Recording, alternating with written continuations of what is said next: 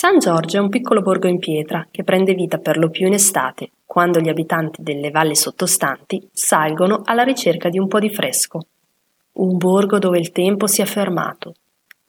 Poche case in pietra, una graziosa chiesetta, uno splendido belvedere sulla vallata e sui laghi, e nient'altro se non una rigogliosa natura.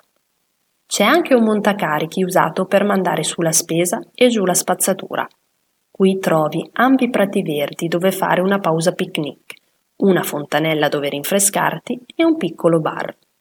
Lo si può raggiungere percorrendo il sentiero del tracciolino e imboccando a metà percorso la strada che scende e attraversa un bellissimo bosco di betulle e castagni, con felci a ricoprire tutto il terreno.